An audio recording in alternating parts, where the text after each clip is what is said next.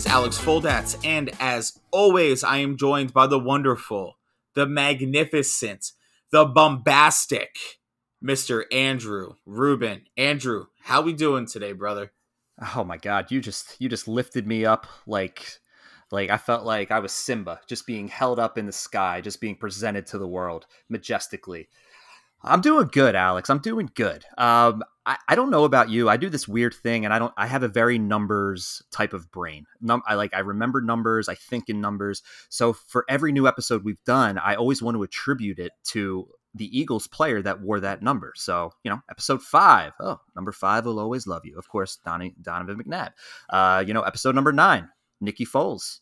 Episode 10, DeSean Jackson or Gardner Minshew. And now we've reached episode 11. Beautiful episode 11, where we can think of the beautiful players of yesteryear who wore number 11 for the Eagles. I, my memory is a little fuzzy at the moment, though. Um, do you know any, any 11s? Well, I hope I don't listen to this podcast and all of a sudden fall and sprain both of my ankles at the same exact time. Uh, that's the only or, thing I can think about number 11. or maybe, I don't know, like try to be falling in the end zone and then throw a pass with the opposite hand, turning it into a pick six, and then having that play then named after you. Uh, for those who don't who don't know, Carson Wentz wore number eleven, and uh, he's become a bit of a an afterthought in this town. If yeah, will. good one, good one. All right, thanks, thanks. Well, for our agenda today, uh, we're gonna kick it off with some Eagles news, and then just do a quick recap on the Pro Bowl. But for our featured segment, it was a fun one. We have a guest where we're gonna talk about the NFL awards, some controversy around Aaron Rodgers, and then Andrew is gonna take us through some funny prop bets for the Super Bowl and concluding it with some predictions. So, Andrew, what do we got in Eagles news this week? Not a whole lot going on in Eagles news as expected with the Super Bowl coming up, but there were a couple of, uh, of headlines. Uh, we're going to start off with former Eagles head coach, Mr. Doug Pederson, Uncle Doug, also wearer of the visor, like our current coach, Nick Sirianni. And I know how much you love the visor. Love the visor, man. Love one, visor. one to buy one to buy multiple visors for next season. so Doug Pederson was hired as the new head coach of the Jacksonville Jaguars. So they lose Urban Meyer, which um, you know might honestly be like the worst coaching experience of the NFL Seriously. history. Like it was one thing after the other. Um, so Doug Pederson will now be stepping in as the head coach of the Jacksonville Jaguars, and they've also started making some hiring uh, to the rest of the coaching staff this week. So so far, Doug Pederson has brought in Mike McCoy to be the quarterbacks coach, and uh, this is actually his first NFL job since 2018. And I thought it was interesting because this this does seem very on brand for what Doug Pederson does. Um, he tends to uh, utilize other quarterbacks, typically backup, former backup quarterbacks, as uh, on his coaching staff. So in the past, he's coached with Frank Reich, who was a backup for the Bills, uh, and then there was John DeFilippo, Press Taylor. So uh, seems like he has this lineage of kind of you know regurgitating the same formula. And then on the de- uh, defensive side, uh, is hiring Mike Caldwell as the Jaguars' defensive coordinator. thought that this was interesting because he was a two-time. Um, so he was a, a he was Doug's former teammate when when they were both on the Eagles, and then they both were under Andy Reid's coaching staff uh, on the Eagles as well. So that's kind of cool that they both had two separate stints with the Eagles, and so now he'll be joining uh, Doug in Jacksonville. So uh, yeah, so I mean, just kind of uh, just kind of spend a couple seconds. Doug Pederson, I think, is a pretty well liked guy in Philadelphia. He took us to a Super Bowl. I remember when we originally signed him to be our head coach, I was not for it. I thought it was going to be Andy Reid.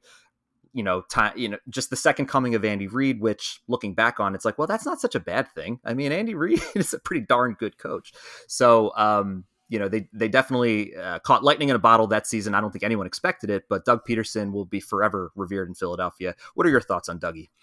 Yeah, I mean, I'm I'm really happy for him. I'm glad that he found a head coaching job. I think there is this trend that when you do have a losing season, you step down as head coach, you kind of wait a season. So this kind of fits right into the time frame of all of that. You know, from what I heard, I thought Byron Leftwich, former quarterback in Jacksonville, was actually going to be the coach. But apparently he wanted to call the shots on who he wanted to be GM and wanted to bring all of his boys over. And the Jags ownership was like, nah, bro, you're following us. I hope that Doug pederson doesn't end up in a similar situation that he did here um, it's kind of crazy because you know I'm happy with our coach. I really am. I, I like Nick. I love what we did this year, and that last year under Doug wasn't very impressive to say the least. But you know, there's a whole lot of uh, you know rumors coming out that Doug had no control. It was all coming from upstairs. They wanted to pass, pass, pass, and you know it took them you know a year and a half to figure out that running the ball was like really the Philadelphia Eagles' identity. I just hope that that stuff wasn't true and I hope that Doug isn't going to a similar situation where he can't control what's going on and like they're doing it for for ratings and stuff. I don't think that will be the case. I think that Philadelphia is a tough market. Uh, we're always in the postseason. We're a great football city. I think the ownership expects a lot from us, and they wanted Carson Wentz to play magic ball, and that's kind of what you know he was he was doing there. So hats off to Doug. I'm rooting for him. I'm going to be watching all the Jacksonville games. We actually play the Jaguars at home next season, so that's going to be really exciting. I'm sure he'll get a standing ovation in here. We literally have a statue of him outside. Um, so I would be really excited to go to that game or, you know, whatever. So, um, yeah, what are your thoughts, Andrew? Well, my first thought was uh, you said hats off, and I think that uh, you may have meant visors. Vi- visors. I'm off. sorry, uh, plumage, plumage off. Uh, plumage. you know, f- f- flick the plumage, the visor flick. plumage. flick the plumage. Oh boy, that's I'm. I love that. A flick of the plumage to you, sir. Uh, just uh, just a lick of the plumage. Anyway. Uh, I love Doug. I mean, obviously, you know, great, uh, short lived, but I think that actually kind of worked for him because if you when you're stay when you haven't overstayed your welcome, kind of like what happened with Andy Reid. He was here 14 years, and by the end of the stint, everybody was ready to move on. With Doug, it was just like, what? You just got here. You won a Super Bowl, and so I think a lot of the city does side with with Doug, and I think that that'll be cool for him yeah. to coach the uh, former number one pick Trevor Lawrence in Jacksonville. Uh, second, hey, I think I think yeah. he'll do great, man. I'm I'm really excited for him. Yeah, me too. Me too. Uh, moving on, a little little tidbit on Jordan Mailata, which I thought was really interesting. So, I uh, read an article earlier today. Former NFL agent, his name's Joel Corry. Um, so he wrote in his 2021 contract awards. Um, so what he does, he hands out awards every year for the most and least valuable acquisition, uh, offensive and defensive signing of the year, biggest steal, uh, things like that um, he gave the Eagles uh, credit for um, the best contract extension for a team in 2021, which was the contract extension that they gave to Jordan Mailata. So, as a quick reminder, uh, Mailata's new contract pays him 64 million over the next four seasons. So that comes out to 16 million a year, which yes, that sounds like a lot, but but I'll get there. Um, this is why um, this is why he thinks that this was the best extension.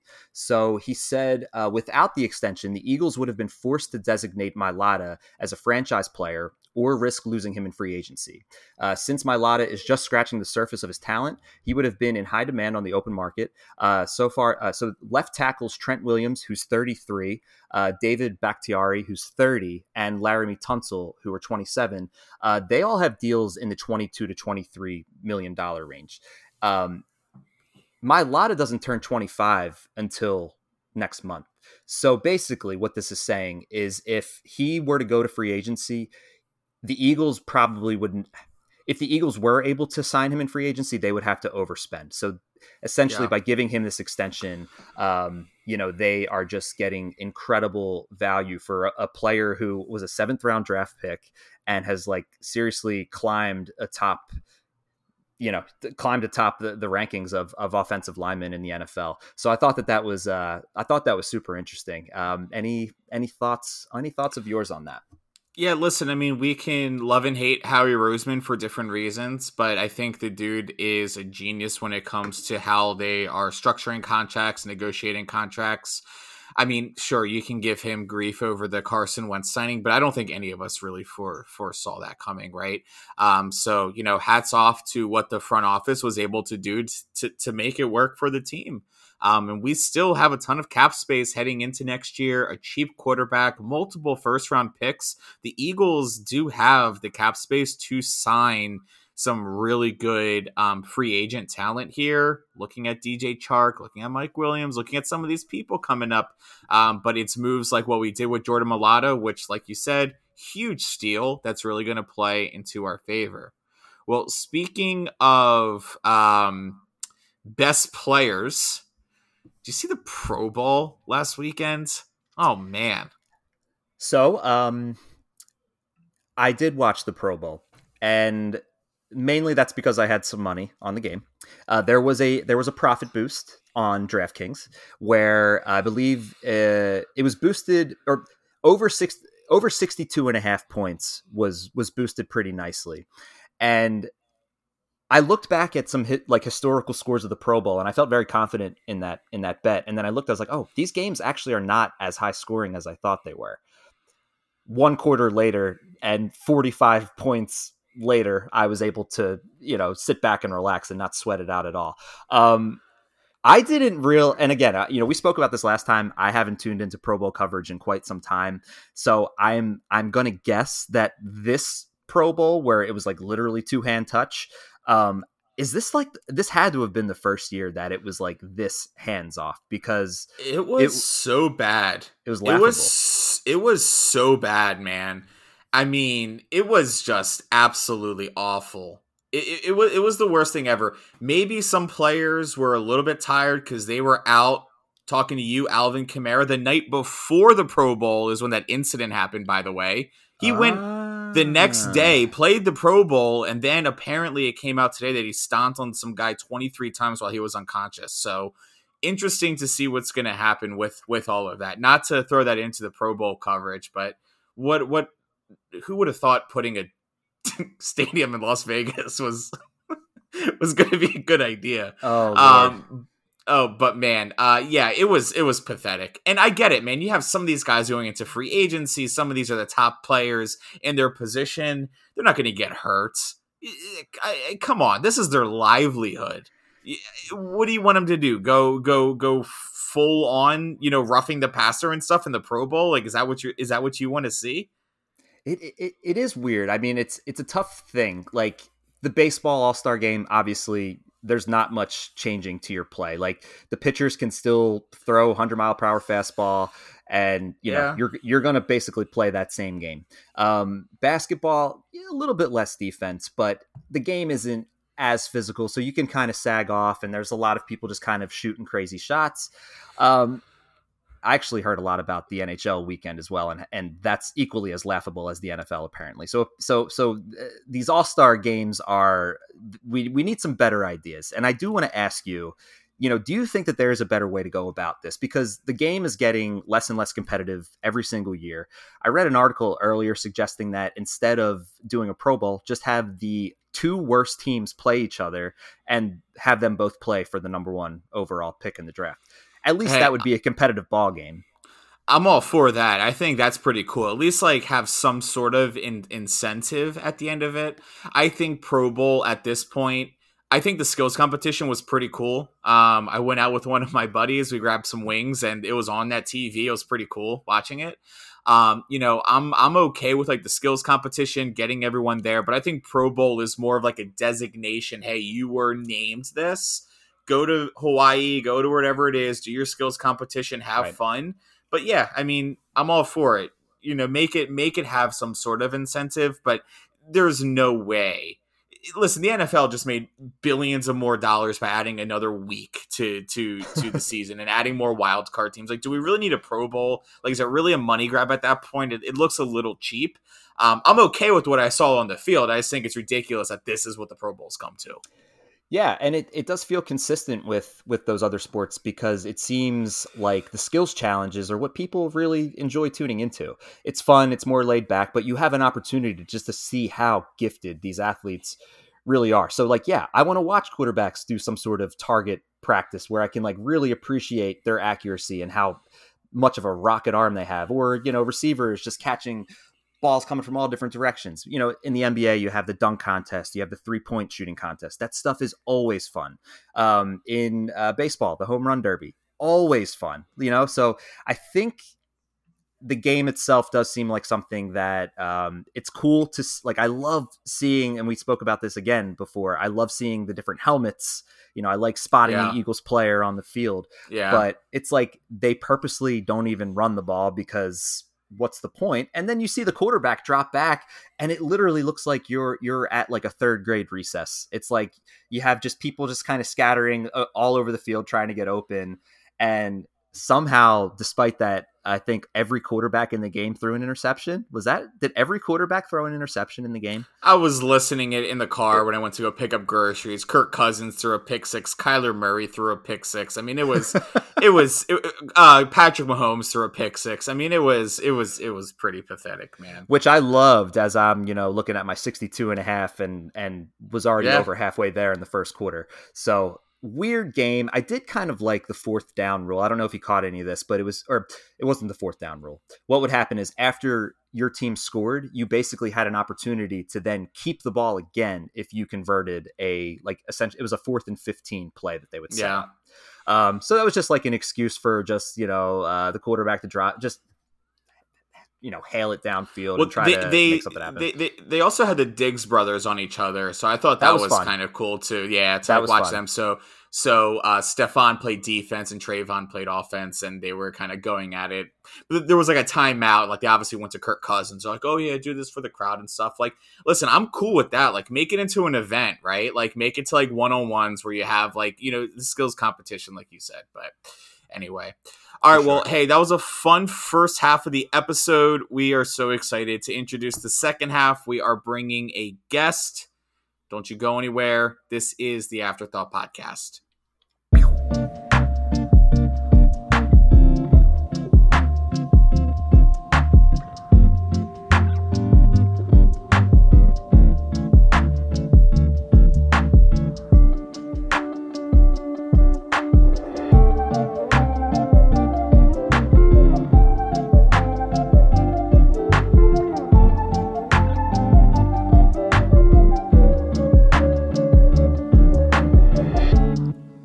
Welcome back, everybody, to the Afterthought Podcast. We have reached the second half of the show. Uh, we have some some fun things to get into. We're going to start off with NFL honors. Uh, so we have those end of season NFL awards coming up. I believe they will be announced this Thursday. So uh, we're going to take a look at some final odds here, and we brought on a very special guest. Uh, now, he's a Green Bay fan. So we, we thought that it would be, you know, I, I, we, we thought it would be a suitable thing as Aaron Rodgers is currently the the the front runner for the MVP award. So I want to introduce our guest, uh, Terry. Thank you for joining the show. Uh, obviously, I just said you're a Green Bay fan. well, thank you so much for having me, Andrew and Aleks. Andrew, very nice to meet you. I am a Green Bay fan, but I'm going to try and keep it level headed, even keeled, and just be objective. and just for all of our all of our listeners at home, Terry's actually wearing an Aaron Rodgers jersey right now. Came fully ready to represent. And you know what? I want people to come to our football podcast dressed in their fan gear. I actually feel like I'm underdressed today. So Terry, you're already already already one upping us. I feel very. I'm. I'm not even wearing a shirt, so I'm highly underdressed. that's, that's, that's not true. That's my I I'm wearing a shirt. Um, so Terry, first and foremost, I need to I need to know this Green Bay fandom. Did this was this a thing that started when you were a kid because you know the Packers were good and Brett Favre and all that, or uh, do you have an actual tie to Wisconsin or cheese? Well, one, cheese is really awesome. Two, I grew up. My mother was a big Eagles fan. My dad never really cared too much about football. Uh, but I grew up, you know, watching the Eagles, and one day I was upstairs flipping through channels, and I saw, I was probably young, and I saw flipped on a channel, Brett Favre was playing for the Green Bay Packers, and he threw a touchdown pass, and everyone was just going nuts. He was running around like a little kid, And I also noticed that they had a G on their helmet, and I was young enough to realize that my last name started with a G. And so that was kind of just how it kicked off. All these years later, one Lombardi trophy, here we are. I love it. And I love a beautiful man that looks great in some Wrangler jeans. I mean, it's just the gift that keeps on giving. He's the silver fox. Does he do anything else? Like I just feel like I'm picturing him going just built for tough. I don't think that's Brett Favre, but I could maybe like Chevy like a rock. No, that's not Brett Favre either. I think he's just a jeans guy. Um, I could see anyway. them rolling him out with some crypto. so I will say your Packers have probably had a, a, little bit better of a lineage of quarterbacks. I mean, than the Eagles have. The Eagles haven't necessarily had terrible quarterback play, but we also didn't go from Brett Favre to Aaron Rodgers, Hall of Famer to Hall of Famer. Oh my gosh. So you're spoiled, and we're happy. We're we feel spoiled to have you on the show. So uh, let's let's get into the first NFL honor, which is MVP, Most Valuable Player. Uh, like we just said, Aaron Rodgers is currently the front runner. For those of you who are interested in betting odds, like we are, um, Aaron Rodgers currently sits at minus four hundred, which means if you bet forty dollars, you would win ten, and you would cash out for fifty. So first we have Rodgers at minus 400. Uh, second is Tom Brady plus 500. Then we have Joe Burrow in the Super Bowl plus 1,000. Then Jonathan Taylor plus 1,600. And then uh, now we're getting into plus 2,000 and further, which probably have no chance. But if you want to just, you know, just take a shot and throw a small amount, you got Cooper Kupp at plus 2,000. Josh Allen at plus 5,000, which is weird because he didn't even make the Pro Bowl. And we're not to, we, we've already, well, we've gotten into that. We probably will. We'll we'll discuss that a little bit more as well. Um, and then Patrick Mahomes finally at plus five thousand. So, boys, Aleks, I'm going to start with you.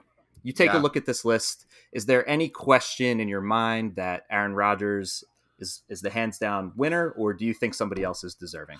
I mean, it's kind of easy to forget when you get bounced in the first rounds of the playoffs. Sorry, Terry. Um, I mean, second round they got a bye. They did get a bye. You're right. Okay, second rounds of the playoffs. So first game to the 49ers. Um, you know, I think it's like out of sight, out of mind. So yeah, I think during the season, my lock for the Super Bowl was the Green Bay Packers. I actually thought it was going to be the Packers and the Titans in the Super Bowl. Derrick Henry coming back to make a playoff run. I thought that was going to be something really exciting. But here we are heading into the Super Bowl and no Aaron Rodgers. So sure, I think for the regular season, which is how these rewards are are based off of, I guess Aaron Rodgers is the lock. Um, but I would say if I was, you know, making this, I, I don't, I, I don't know. I, I, I feel like playoffs can't hold all the weight because not every best player makes the playoffs. Um, but it is what it is. So yeah, I guess I agree with the with uh, Vegas on the odds of Aaron Rodgers winning MVP. What are your thoughts on this, Terry? I'm sure you're totally unbiased. Being totally unbiased, um, you know, I got to give it to Aaron Rodgers. It's the most valuable player for the regular season. And the guy lost four times. One game didn't really mean anything. I mean, he comes out week one, they get spanked by the Saints. And oh, after yeah. the the off season ride that I went through with them, I was just thinking to myself, "Oh boy, here we go." Yeah. The wheels are coming off. Nobody's getting along.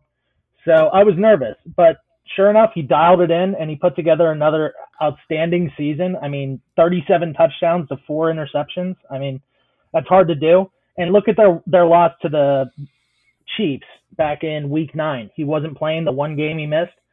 They lost 13 to seven to the Chiefs. I mean, the Packers offense rolls through that man. He's in his third year under Matt LaFleur's offense, and I just think he's hard to hard to beat.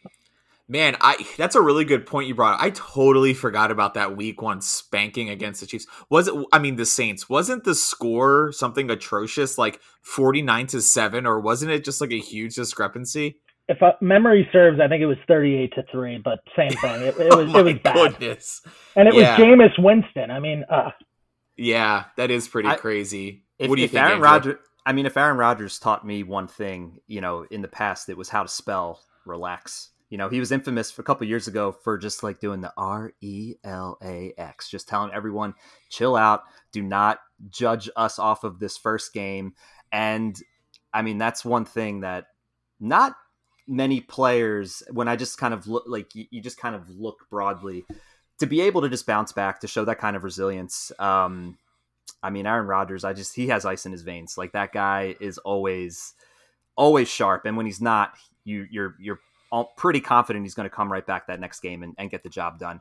Um, I actually did not realize his touchdown to interception ratio was as strong as yeah. it was. So that that that you know really that brought good. me that brought me back to uh, to Nick Foles a couple years ago, the twenty seven and two.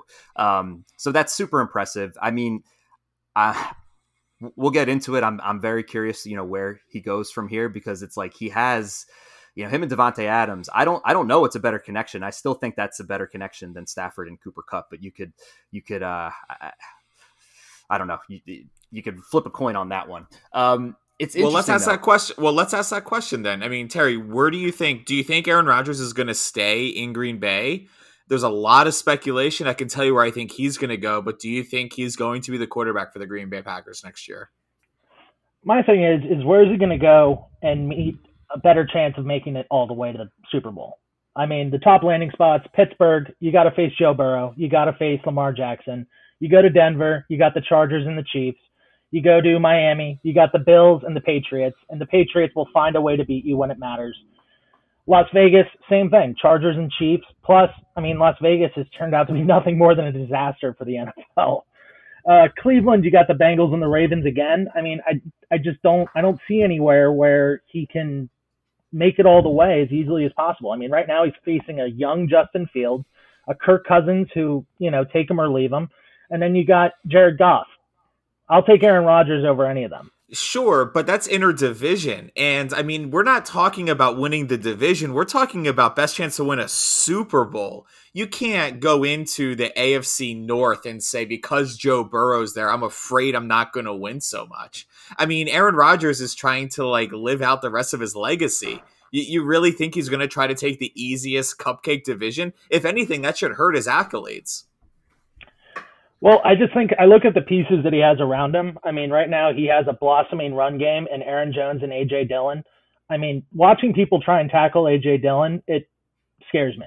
Yeah. Uh, you have Davante Adams, arguably number one receiver in the NFL. You've got a deep threat who we dearly missed this season in Marquez Valdes Scantling. And then you've got one of the most physical blocking down the field wide receivers who was undrafted in Allen Lazard. You got Matt LaFleur, who has produced possibly two back-to-back MVP seasons, and you have two lockdown corners in Eric Stokes and Jaire Alexander. The pieces are there. You, oh, Rashan Gary on the edge. The pieces are there. It's just some sooner or later you got to piece it together. Andrew, what do you think? I'm just saying. What do you think? Yeah. Yeah, I'm just. I was gonna say. You know, I, the NFC East is. um is not that strong. So um, if he wants to come to Philadelphia and wear a different shade of green, you know, I, I know he's old, and I know Aleks. I know we've discussed our our you know quarterbacks we'd like to see here. Believe it or not, I would rather see Aaron Rodgers here than Derek Carr. I know that that's yeah right. You love Derek Carr. You love Derek I, Carr. Look, when you're just looking at something, when you're looking at the value or something being worth the price. If I don't have to sell the entire farm to get a capable quarterback, then yes, Derek Carr is very attractive. But if I'm going, if I'm trying to win a Super Bowl, Aaron, it's, I mean, come on, Aaron, you're not going to do better than than than Aaron Rodgers. Um, I, you know, I, I've had this feeling that I could just picture him in black and yellow. I don't know why. I just see him wearing a Pittsburgh uniform. I think it would play, um, it would be very consistent with kind of the uh, scumbag quarterbacks that they've had in Pittsburgh. Uh, so, so they go from one, you know, one controversial guy to the next. So the fan base is already, they're used to it. They're, they're here for it. And then, I mean, and if not Pittsburgh, I feel like the only other team or the he's a California boy. So like I do feel like end of career players maybe want to go back home or they want to play somewhere where it's warm. Um, you know, he has a new uh, fiance or wife, and she is, I mean, Shailene Woodley is like super California. Like, hold on, did you looks... hear that report today? They called off their wedding apparently. Good. Yeah, they called what? off the wedding because they said Aaron Rodgers was too controlling. Now I don't know. This is all one this is all one journalist that said something and you know this stuff could get brushed under the rug and not be a real thing. But i'm just saying aaron rodgers has this mantra trying to be in control and kick and scream and when he doesn't get his way he brings all sorts of he, he raises hell and he calls out the media and says these guys should be here blah blah blah blah blah. I'm not surprised. I mean You know- i i wish him well in his personal life and i know he has difficult relationships with his family members but it kind of does like- feed like this He sounds like he might be a narcissist. He sounds like he might be. Uh, he might be. He might be a problem. He might be like a true problem. Because like I remember. You you know, and if there's one thing we love here, it's juicy gossip. We talk about his relationship with Olivia Munn all the time. That's, that's like, no, I'm just joking. But I do remember when he was with Olivia Munn and they were very much in the public eye. She had a lot of um, things to say afterwards, and like even his relationship with his family and just kind of the distance that that caused. Like, there's some questionable behavior by this guy. I didn't realize th- this this this latest with uh with Shailene. So that's um that's that's if there's that's two br- things I'm up to date on, it's my Philadelphia Eagles news and my TMZ paparazzi gossip. Oh man, I still want to uh, know. chime in there briefly? yeah, go ahead. Terry's so, uh, mad. Zen. Anyways, um, so yeah, you know, Rodgers may not have the best relationship with his family. I'm assuming at this point right now, Patrick Mahomes doesn't either. Um, state is moving forward. You coming at State Farm? You coming at State Farm right now? You coming at the Patrick Oh, Price and and the Rodgers Uh, rate? coming at Jackson and Brittany. Oh But man. moving forward, I mean, Aaron Rodgers' brother did try and get his fame on The Bachelor or The Bachelorette, was it? Saying, "Oh, I have all these problems with my family and things like that." I mean, you're a franchise quarterback and you have your brother basically shaming you on a dating show. So, you know, I don't. I'm not one to judge him on his family, but uh, you know, Shailene Woodley, uh, she's a kind of controversial character in her own right. So maybe they're a match made in heaven. Maybe they are. Well, back to actual football talk. Darn. I so so so here's where we recap. We got, we got to move on. I could talk about this for a while. This is hilarious. Um, so Terry doesn't think Rodgers is leaving. Drew is seeing black and yellow. I, for one, can also see black and yellow. Colin Cowherd says that he can see black and yellow. You're talking about offensive and defensive pieces. They have them there in Pittsburgh. Um, we have the potential defensive player of the year there, um, a stacked defense, awesome all star wide receiver corps. Um, I could see Aaron Rodgers there. I think a lot of the reports is the coaching staff in Denver is one that he's partial to. But to your point, Terry, I don't really see enough weapons around him. What do you have? Melvin Gordon, Courtland Sutton. Um, you got a few defensive players. Is there another wide receiver one? Jerry Jeudy. I was going to say, is there another wide receiver one? So, yeah, maybe. I do like the Pittsburgh take. Um, truthfully, though, I'm really in it for the drama. And besides Tom Brady, you don't really see these dramatic things happening all the time. I fully expect Aaron Rodgers to be back in the yellow and green next year, um, but we will see. All right, moving on through the rest of these awards, the next one we have is Coach of the Year. And when I looked at the odds on this, I was a little bit surprised. I thought Bill Belichick was one like executive of the year, was in the running. He didn't even make the top three list. Mike Vrabel from the Titans, minus 185 odds. Zac Taylor, Cincy at plus 250. Matt LaFleur from Green Bay at plus 350. Uh, what are your guys' thinks on Coach of the Year? Let's see. I'll, I'll I'll start here. Why not? Um, I I agree. I was also surprised by Bill Bill Belichick. Um, but I, I guess it makes sense if you're you know considering that these are the final three. You know, you look at Mike Vrabel. Tennessee was the number one seed, which was darn impressive when they were missing Derrick Henry down the stretch. You know, basically the entire almost the entire second half of the season. And um, you know, Derrick Henry is has been you know over half of their offense at times.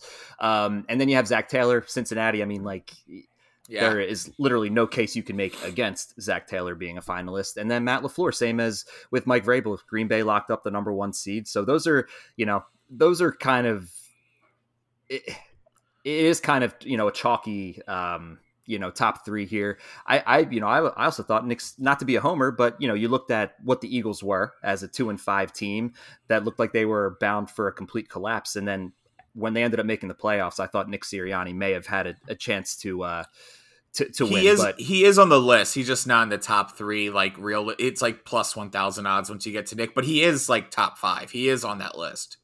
I figured, and you know, when there was the one game where he just ran the ball three times over the course of the entire game, that alone should just take you out of the running. So Yeah, uh, it really should. So, who, So who's Dan- your pick?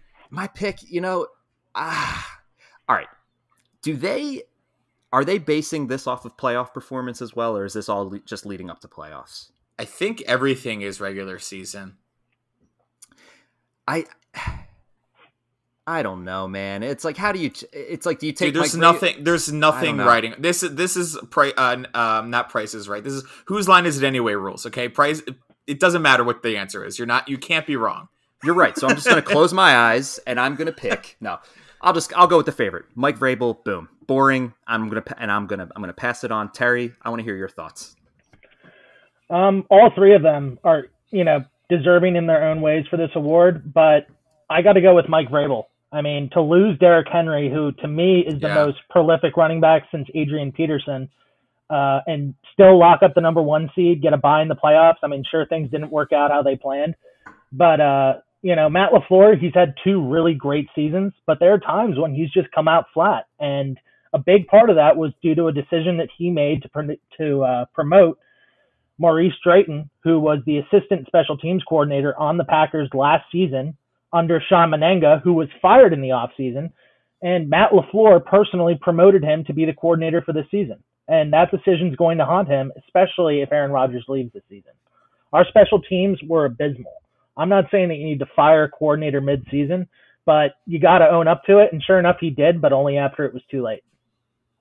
So my pick is Mike Vrabel. No disrespect to Zac Taylor. I love watching Cincinnati play. No doubt he's done a great job. I mean, Cincinnati was in a dumpster before Joe Burrow, Yeah. and now they're, you know, playing in the big game. So props to him, but I'm going Vrabel. Yeah, I'm actually going to go Zac Taylor on this one.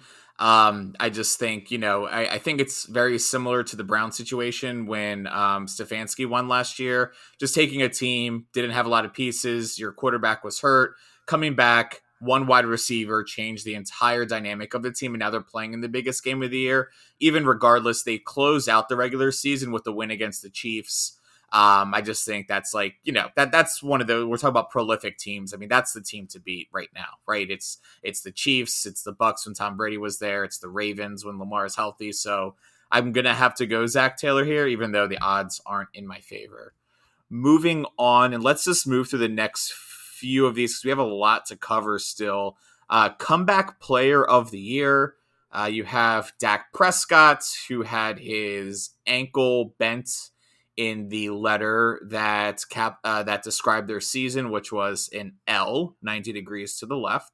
Joe Burrow with the torn ACL, Nick Bosa, and Carson Wentz. I don't know why Carson Wentz is on this list. I guess the odds are plus ten thousand. So if you want to try to win some money, Carson Wentz isn't winning that. But what are your guys' thoughts on comeback player of the year? I'll just start off. I'm going with Joe Burrow, not because I don't want Dak Prescott to win anything, uh, but I don't want Dak Prescott to win anything. But I think Joe Burrow, after an ACL injury, you've seen so many quarterbacks come back from that, and they're just totally different, like Carson Wentz.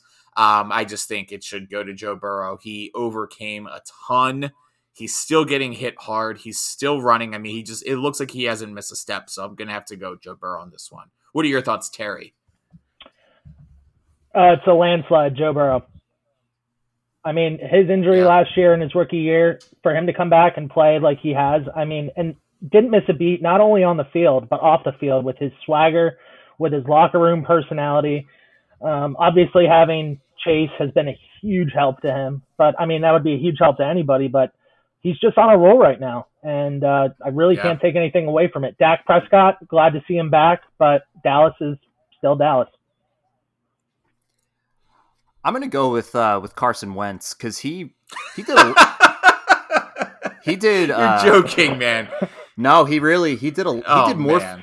He did more for the Eagles this season not playing for them than he did actually playing for them. So I mean, that's a heck of a comeback if I've ever seen. Yeah, Carson, You're my right. man, you gave it. Give you, him some flowers.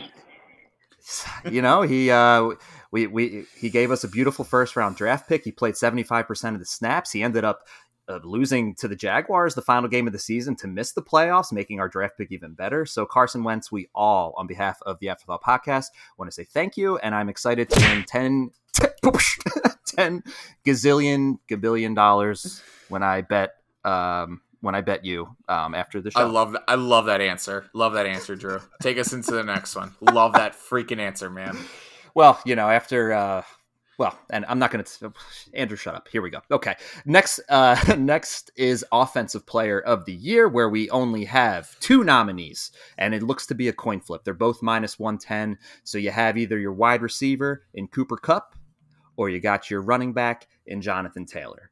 Um, I mean, just briefly, both of these players had absolutely astounding years. I would give Cooper Kupp the fact that Cooper Kupp won the Triple Crown. So when you lead the league in every major receiving category, like that is, I don't know how often we're going to see that. I mean, Triple Crowns in any sport are extremely difficult and extremely impressive. So um, Cooper Kupp, I uh, I'm going to give you my very precious uh, vote for for this one. Terry, how about you? Uh, this is tough for me because you know I really didn't think Mac Jones was going to be as successful as he was in his rookie year. I doubted Belichick. I doubted you know the effect that their offensive coordinator would have. But I mean, I think that most of us knew that when Ja'Marr Chase got to the NFL, especially with Joe Burrow, he was going to light it up. I mean, he has been as advertised. He has played outstanding in the position. His routes, his speed, his decision making I mean, I see it. It's going to be hard to give it to Mac Jones over Ja'Marr Chase. So we're talking about offensive player of the year. I think you're alluding to offensive rookie of the year. Oh, that's right. Wait, so let's lump between well, yeah, yeah, between Cooper Kupp and Jonathan Taylor. Oh, I missed that one. I got to give that to Cooper Kupp. Yeah, triple Kupp. I got to go with I the think, favorite. Yeah, I, I I agree with Terry on this one. Um, just because he won the triple crown, that that's something that just doesn't happen very often. I do think Jonathan Taylor um, did amazing things in in Indy, and he's obviously going to be everyone's top fantasy pick next year. Um, but I'm going to have to go with Cooper Kupp on this one. Moving through these yeah. next, yeah, moving say, through we, the next few ones. Yeah, go ahead, Andrew.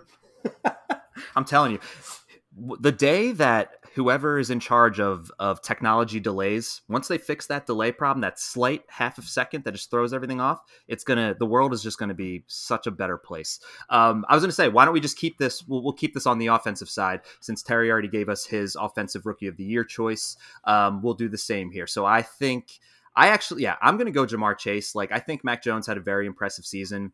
Um, it, on one hand, I always feel like it's just easier in general to give an offensive award to a quarterback. I wanted to bring that up with the MVP as well because I was looking back, and the last time that any position other than a quarterback won MVP was in 2012 when Adrian Peterson won. So it's very rare. So for Ja'Marr Chase to just come in, have the impact, I, like, I'm sorry, but Cincinnati is not the team that they are without without Ja'Marr Chase there. Um, and it's rare that you see a like a, a, receiver specifically have such like that big of an impact on the entire team. I know Justin Jefferson had a huge year last year and won Offensive Rookie of the Year, but um, I, I, I don't know, man. Ja'Marr Chase was just like he just continued to impress week after week and it was kind of unexpected after hearing you know the the the, the stories over the offseason about how he's not used to the size of the ball and all that kind of uh, weird stuff because he didn't show any signs of that this entire season. Um, so aleks what about you man? What do you think? Uh, ja'marr chase or mac jones? Echoing what both you guys said ja'marr chase totally totally that team is not where they are without him. Um, i do think mac jones did a lot I think that Mac Jones has a good future. I think he will see some playoff action in the next few years. We talked about that in a previous episode, um, but I'm going to go with Ja'Marr Chase on this one. And then switching on other side of the ball here. So defensive player of the year, the top three are TJ Watt from Pittsburgh, best odds at minus 350. Micah Parsons from Dallas plus 200, Aaron Donald plus 500. Terry, what are your thoughts on the defensive player of the year? I think TJ Watt's earned this one. I, you know, I think arguably he could have taken another one from Donald in the past, but you know the past is the past. Uh, you know Pittsburgh didn't have a lot of things go great for them this season. Obviously, they've lost Big Ben, but T.J. Watt is going to be a problem for years to come. Uh, Micah Parsons, it's TJ is going to be trying to keep him on his heels moving forward. He is a scary player and he's extremely talented. Yeah, I I don't think I disagree. You know, one person I just don't know why they're not on here, and maybe it's just because I watch them a lot. Um, but Maxx Crosby's so good, and he never makes any of these lists, man. I just feel like that dude. Um, he is the uh, defensive lineman from um, uh, Las Vegas. I just feel like that dude gives 110% all the time here. I think in this, though, as far as like the odds are concerned, I think TJ Watt has to get it. Um, he's either batting the ball or sacking or doing a strip sack. I, the dude's just absolutely incredible. I like TJ Watt too. I think he's just an awesome individual. Um, but I could totally see Micah Parsons getting it. I don't think there's going to be any debate amongst us on who the defensive rookie of the year is. Um, unless Andrew has some crazy way on how it ties back to the Eagles' success, like he did with the comeback player and Carson Wentz. Uh, but TJ Watt, and then going over. Oh wait, Andrew, did you give your uh, defensive uh, player of the year? I didn't, but I'll make it quick. Uh, I have to agree with TJ Watt. I didn't realize he had 22 and a half sacks this year. That's absurd. Oh my goodness. That's a lot. Um, you know, and I was, you know, looking at this list here. I know that you and I have discussed Trevon Diggs and is is he overrated or not? I will say, and he has gotten beaten and we've seen it, so he's not, you know, he's not Darrelle Revis. But I mean, whatever. What do you have? 11 interceptions? Like that also doesn't happen by accident. I mean, a couple of tips may have gone his way, but it's still highly impressive nonetheless. And I have one quick follow up question. You got the Watts versus the Bosa's in like a tag team oh, match. Man. Who's winning that? The Watts. TJ got 20, 20, what was it, 22 and a half sacks in 15 games. I mean, it, it, yeah, I'm going to have to go with the Watts on this one. So, fact of the matter is, like, those are just two absolutely absurd football families that are just dominating the defensive line. Um, so, yeah, well, that was fun. I was glad I got your takes. I, I, I actually, I don't, I haven't made up my mind yet, so I'm still thinking about it. So we'll, yeah. We'll move on. That, that that's a that's a tough one. And then is there is there any argument from any of us, Micah Parsons? Dude, I do not want to see him twice a year. He is unreal. I could totally see him winning also defensive player of the year, but Micah Parsons is scary. He plays every position. He's every, every position. He's he's so talented. So he's is there any debate amongst Kill.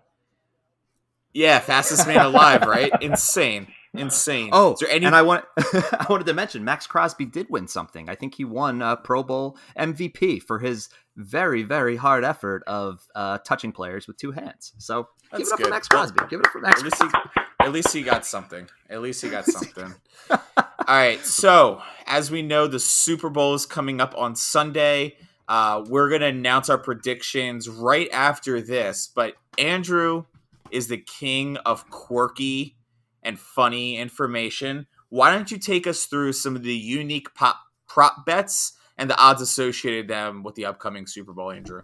All right, we're going to fly through this here. So, just to give some historical context, over about the past 10 years or so, and this is before your FanDuels and your and your DraftKings and all, all your fun sports books, um, you know, we started to see some fun props start to be introduced. So, you had, you know, which brand will air the first commercial? Um, you know, who will the Super Bowl MVP thank first in their speech? Will it be his team, his family, his mom, God? Um, you know, will the announcers reference any of the, the, the point spreads throughout the game. So little little fun things like that. Uh, so I have a couple here, um, which are you know starting off. We have the length of the national anthem. This is one that we see every year as well. Uh, so this year it's 95 seconds. I don't. I'm not very familiar with the person singing the anthem. Um, in fact, I can't even remember his name right now because I don't know who it is. So I, I don't know if he's a slow or fast uh, singer. So I can't really make much of a much of a judgment on this one. So I remember I remember last year there were people waiting outside of Tampa Bay Stadium and they were they were recording the um, national anthem and then putting it on Twitter. So I think whoever posted that prop bet took it off. When you're dealing with money and like hundreds of thousands of dollars that you could be like, hey, like it's worth flying down there to try to catch a rehearsal to see how long it is over under 95 seconds. It, it's pretty crazy what some of these people will do. That's so funny. Hey, anything to make a buck, man. Uh, yeah. Next, we have uh, who will perform first at halftime. So uh, the choices are Mary J. Blige, Kendrick Lamar, Snoop Dogg, Dr. Dre, and Eminem. And that was in the order of uh, the favorite. So Mary J. Blige is currently the favorite at plus 170, but you know Snoop Dogg could come out and try to really start the start the party. So maybe Snoop Dogg at plus 355 is the way to go. I don't know. And can I just any- say can I can I just say that I would do a whole entire episode of just talking about how incredibly epic this halftime show is going to be. Honestly, like I'm super excited for the game, but like I cannot wait for halftime. Eminem, Dr. Dre, just doing some of their old school things. Like I used to get made fun of in high school because I had an Eminem show T-shirt. And I used to wear it all the time, like all the time. People would say I was like obsessed with Eminem. Like I'm so pumped to be able to see that. Eminem has like has a soft place in my heart. Like he was always a controversial figure as we were growing up, but like looking back, first of all, I I look at him as like I mean, I don't think this is wrong of me, but like lyrically a genius. I mean, his, yeah. his, writing is incredible, and those songs just stand the test of time, man. Like all of his songs just take you to a just to a just to a nice simpler time. So anyway, um, we're gonna move on yeah, to the talking about talking about his ex-wife and and, and, and some of his old stuff does not take you back to a simpler time. we man. were, we all knew, we all, we all knew Kim, we all knew Hailie. we just knew the whole, we knew the whole family, the like, whole really, family. We knew Stan, his, his mom, just everybody was so happy. Stan, her spaghetti, poor Stan. Yeah, mom's, spaghetti. spaghetti, her her her cuisine. Jeez. Moving on from spaghetti to Gatorade, the Gatorade bath. So uh, this is a pretty simple one. Orange is the favorite. That typically seems like orange is the favorite. Um, then uh, none is is second at plus 300 so maybe that just means either it will there will be no gatorade bath or the gatorade will be clear maybe it'll be water i don't know um, and then and so it's either orange, none, or blue are the are the choices for Gatorade. So I guess they were out of uh, fruit punch and uh, purple. I don't even know what the flavor is. Uh, next, we have this one I thought was pretty cool. Uh, so we have a cross sport uh, prop here. So what will be higher? Cooper Kupp's total receptions in the game or USA gold medals recorded at the 2022 Winter Olympics. Now, Cooper Kupp is the favorite, he's been averaging like just if I were to make a guess, probably about eight catches a game, eight nine, pretty pretty steadily. Um, and I know the Winter Olympics are not the USA's strong suit necessarily, so um, so maybe Cooper Kupp at minus one seventy five is is is good for that. I don't know. Do you guys have you guys been watching any of the Olympics coverage at all? Uh, I saw that they have a ski jump in the middle of like a nuclear plant, so that's pretty interesting. And so that's different. That's not something they usually do. it might be. I don't know, man. This is not an Olympic podcast, but I don't. I don't usually think it's pretty bizarre to see like these ski jumpers doing flips with like a smokestack and behind them. I feel like it's kind of a mess and like I don't know. I was, I was watching some of the alpine downhill skiing and like people were like just really unhappy with the conditions they had. Terry, you watching any of the Olympics? Uh, no, didn't catch any of it, but I did have somebody send me a video of I think it was a French skier. He took a gate post right between the legs. Um, so Ouch. I'm not even sure if that was the Olympics or not, but it was entertaining nonetheless. I'm sorry I missed that. Oh Lord. Moving on to the next prop here. Uh, so the jersey number of the first touchdown score. So over 23 and a half is plus 110 and under 23 and a half is minus 140. Let's see if we can do a quick minute brainstorm of which players could potentially win this bet. Oh man. So, no, maybe not. Well, I know Ja'Marr no. Chase. Uh, Ja'Marr Chase is one, right? So that's under right. 20. So uh it could be him. Odell Beckham Joe, is what, 6? Kupp is He's 10. a low number. Kupp is 10. Um the running backs, I believe, are all in the 20s. So those, so if a running back scores, that would be over 23 and a half. Um, Joe Mix, yeah, Joe Mixon, I think is 28. So anyway, yeah, that's a fun one. Um, next, now, this was the best one I've seen. Uh, will there be an octopus? Yes. Do you guys know what an octopus is? and I'm not talking I about our, I did. our eight not our oh. eight legged friends that I I have. I think I've seen gotten thrown onto the ice at Detroit Red Wings games. That's, and that's literally what what I, was thinking. I was That's what I was- thinking that. What's an Right. octopus? So, but then I was looking. I was like, so yes is plus fourteen hundred. No is minus twenty five hundred. I'm like, the odds that there's going to be an octopus at that game have to be like, there's no chance. So I would have put like my entire life savings on no. However, an octopus, what I learned is when a player scores a touchdown and then they also score the ensuing two point conversion. So it hasn't been it, it doesn't it doesn't happen a lot. I think it happened maybe six times this year. I saw a couple names. Michael Pittman was one. Um, so yeah, you learn something new every day. Not a real octopus. score eight points. What if there is like an actual octopus though? Like, does is there like an asterisk next to like the bet? Like, if there is, and this is also pertain to commercials. Like, what if a person in a commercial catches a touchdown plus a two point conversion? Does that void said octopus or octopi in the, in that in that context? I think what that means is that the Eagles get uh, the automatic number one overall pick in the NFL. draft. Perfect. Okay, So. that makes sense then. Cool. glad we got that figured out. The final one that I saw, which caught my eye, was the uh, the Super Bowl winning margin, which is set at over under eight and a half. Now I thought that was interesting because the line of the game is is only what four four and a half last time I checked. Um, so over under eight and a half is minus one ten each way. So I I don't know. Do you, do you guys have any kind of understanding as to why it would be um, like how am I trying to word this? It's like this. It's it's the same odds of it being an eight and a half point game that that it is being a four or four and a half point game. Thought that was kind of weird. It is a little bit weird, right? You would just think it'd be over under four and a half because that's where the line usually is. Yeah. So anyway, that might be easy money right there because um, you know uh, the, the numbers would say bet under eight and a half, but who the heck knows? So All right, those well, are as- yeah, go ahead. Yeah, go ahead. Go. Ah, we need to figure out this that's- ha- this this half second this half second thing. So, as we finish out today's episode, Terry, thank you so much for kicking it with us today. What are your Super Bowl predictions? Correct score for the game. I'm going to go 27-24 Rams. I like Joe Burrow. I like the Bengals offense, but I think that it's Stafford's time to shine, and I like the Rams defense over the Bengals. Okay, Andrew, what do you think? I love that. I'm I'm very close. I'm definitely got both teams. I'm gonna say 25. Weird number. 25 to 19. Rams. There's going to be some weird two point conversions. That's why these numbers are kind of uh, not your typical, you know, 20 An octopus. and 14s.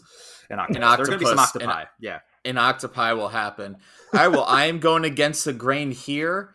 I do think if the Bengals win, it will be a very, very close one. I've said it before. On paper, the Rams are the better team, but I'm betting money line on the Bengals. Final score on the end of Zach McPherson's leg: Bengals 23, Rams 20. I love it. I love it. There we I, go. I gonna be a good yeah, I game either have a way. good game. Yep. It is For going sure. to be a good game. On the next episode of the Afterthought podcast, we will be closing out season one with our reactions to the game. We will bring for you what we have in store for season two, what we plan to do in the off season.